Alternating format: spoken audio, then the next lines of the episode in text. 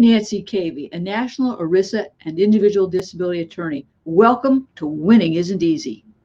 Before we get started, I've got to give you a legal disclaimer. This podcast is not legal advice.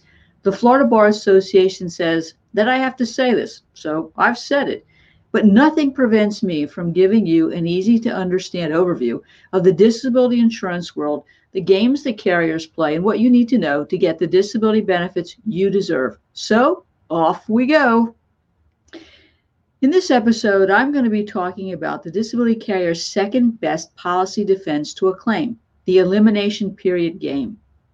The myths that disability insurance policyholders believe about ERISA and individual disability insurance and the truth, and the story of a senior principal product strategist and his struggles with the elimination period.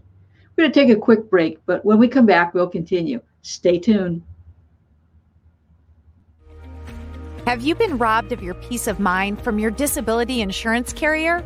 You owe it to yourself to get a copy of Robbed of Your Peace of Mind, which provides you with everything you need to know about the long term disability claim process. Request your free copy of the book at caveylaw.com today. Ready to get started?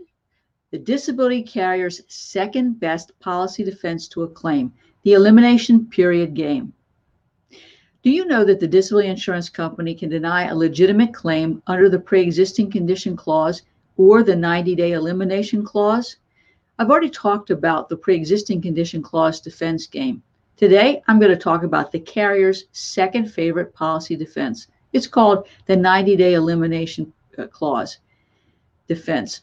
Many disability policies have a provision that will require a policyholder to be totally disabled during an elimination period. You might be asking, well, what is an elimination period? An elimination period is a period defined by the terms of your policy or plan during which you have to be totally disabled before benefits become payable. In other words, to qualify for benefits under the terms of the plan or the policy, you have to prove that your medical condition or diagnosis renders you unable to perform your job as of the date of the disability and for the length of the elimination period. Every disability policy has an elimination period, which, as I said, is a time specified in your policy that starts with your last day worked, LDW. Generally, the elimination period matches the time you're covered by short term disability, but I've seen elimination periods as long as a year. The bottom line is, though you're disabled, you won't start getting benefits until the elimination period runs. In the course of my practice, I've identified elimination period traps. It's crucial that you avoid these traps because otherwise you can screw up your elimination period and get a claim denial from the disability carrier. And you don't want either a delay or denial. So let's start out by, of course, getting out that policy or your plan. When you apply for your benefits, think carefully about the date you list as the date you become disabled. In fact, before you even stop working and apply for benefits, I think we need to get the policy out and start answering these questions. What does the uh, disability policy say about the elimination period. Now, I want you to understand about the terms of that elimination period, but the traps that I want us to avoid are not understanding the length of the elimination period and not understanding if you can work during the elimination period. In the next segment, we're going to talk about myth busting. And the myth that we're going to talk about today is I don't need to worry about the two elimination period traps in my claim. It's solid. Stay tuned.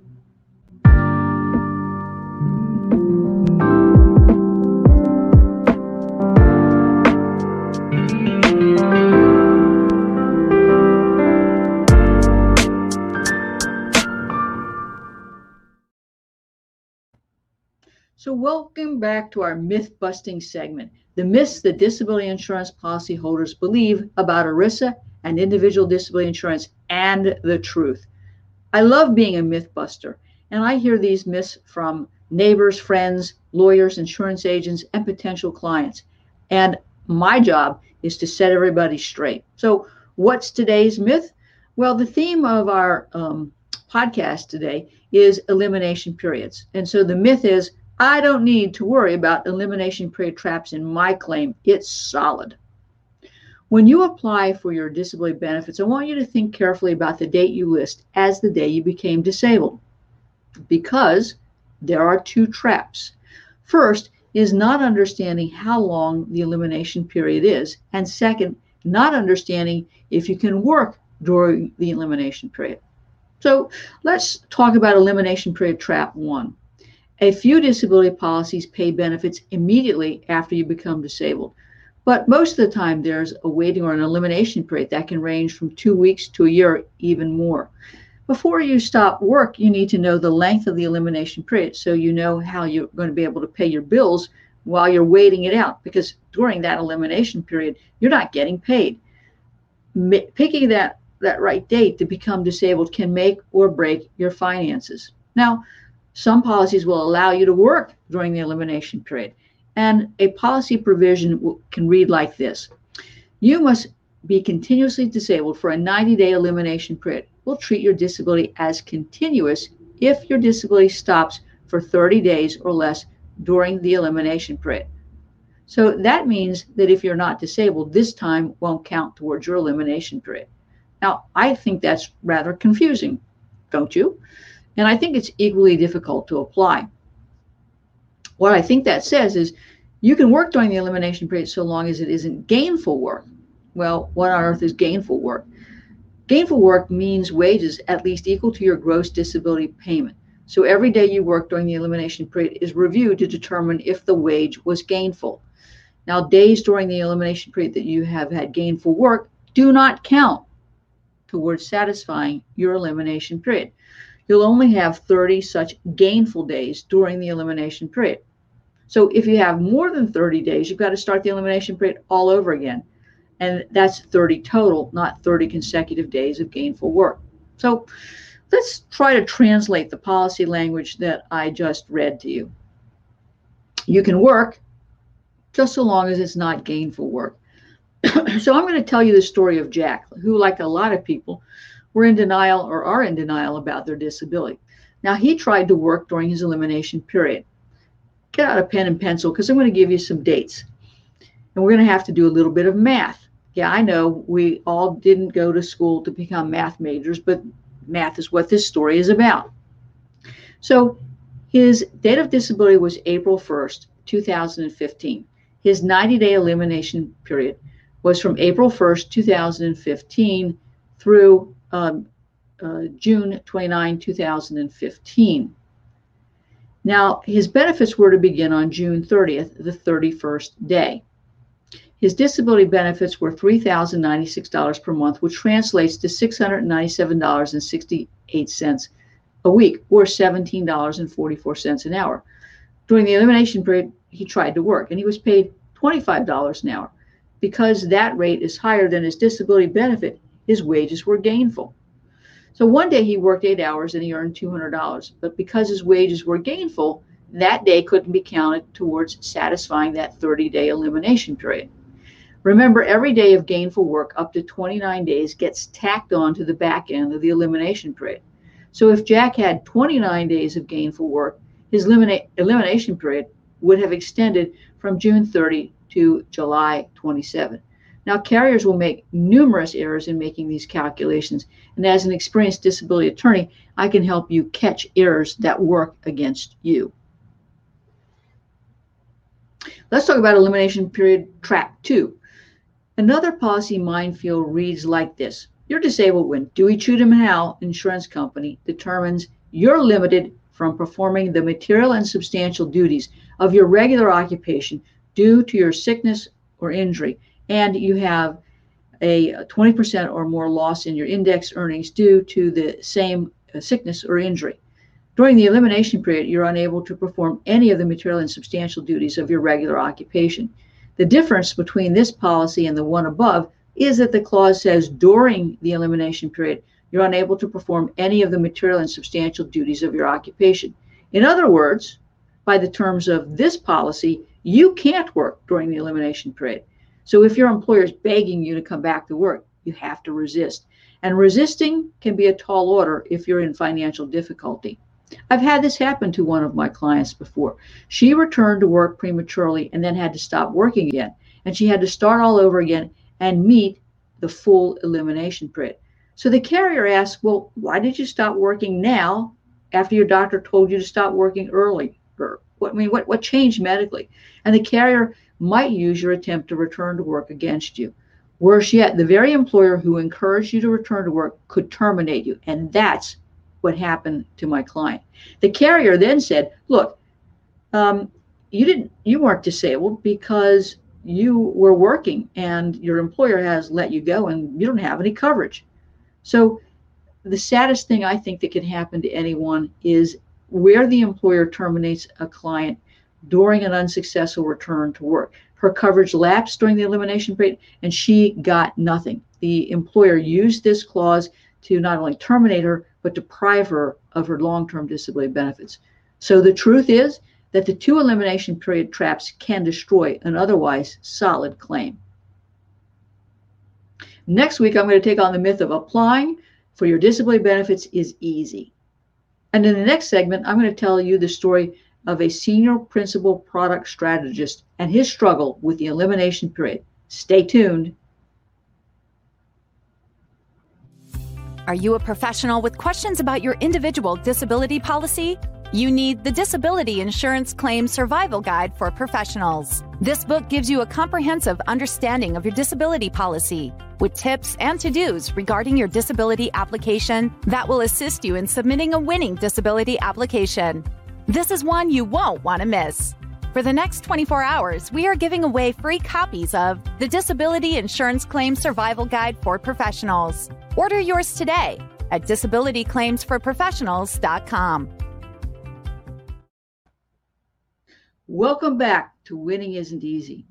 I read every disability case that comes out in the United States every week, and I find that these court cases really teach me not only about the law, but how judges think about cases and the tactics and uh, strategies the carriers will employ to try to delay and deny people who have uh, disability claims the rightful benefits that they're due and owing. Sometimes these court cases read like mystery stories, sometimes they read like horror stories, and sometimes they read like a fairy tale. Today, I'm going to tell you the story of James Lewis. He was employed by Oracle as a senior principal product strategist. Now, he began intermittently missing work, but nothing with enough frequency to satisfy his 90 day elimination period. And Oracle terminated his employment on October 30, 13th, 2017. He filed a claim for disability benefits, which unfortunately was denied. So the 90 day elimination period for his claim began on October 13, 2017, and it ran through January 12, 10 rather 2018 so that's october 13 2017 through january 10 2018 hartford life the disability carrier reviewed his medical records in that particular time frame unfortunately he got spotty medical treatment. He really didn't visit any of his treating physicians for the first 55 days of the elimination period and his doctors really couldn't provide any objective evidence of his disabling medical condition or continuous total disability through the elimination period. So you can imagine that he was not happy when his claim was denied, and ultimately he sued. And I'm going to tell you about what the court did in the case of Lewis versus Hartford Life. It's a, a case out of Washington State. And the court upheld that claims denial because they found that the medical proof was not sufficient to uh, establish, based on objective evidence, that his disabling medical condition uh, kept him totally disabled through the elimination period. Now, had Mr. Lewis gotten medical care and had his doctor supported his claim, I think we would have gotten a completely different result. And of course, he would have had to have met that 90 day uh, elimination period. I know it can be really tough for people to make that decision to stop working um, and apply for their benefits. And some people will do a stop, they'll do a start, they're not sure, they want to give it their best.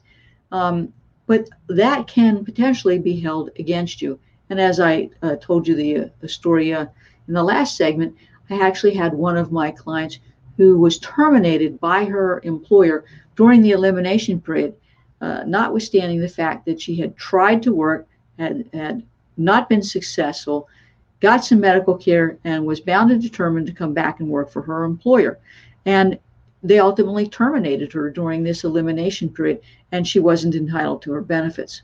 So, this elimination uh, trap can really destroy a claim before it gets out of the box, uh, because more often than not, uh, if you are still covered by your um, carrier's policy and you go back to work, you're going to start all over again with a new elimination period. And hopefully, uh, by that point in time, you'll have consulted with an experienced ERISA disability attorney and understand what the length of the elimination period is, whether you can work, and if so, how you can work in a way that does not result in a denial of the claim or having all those days tacked on to the end of the elimination period and having to go even longer to satisfy the elimination period.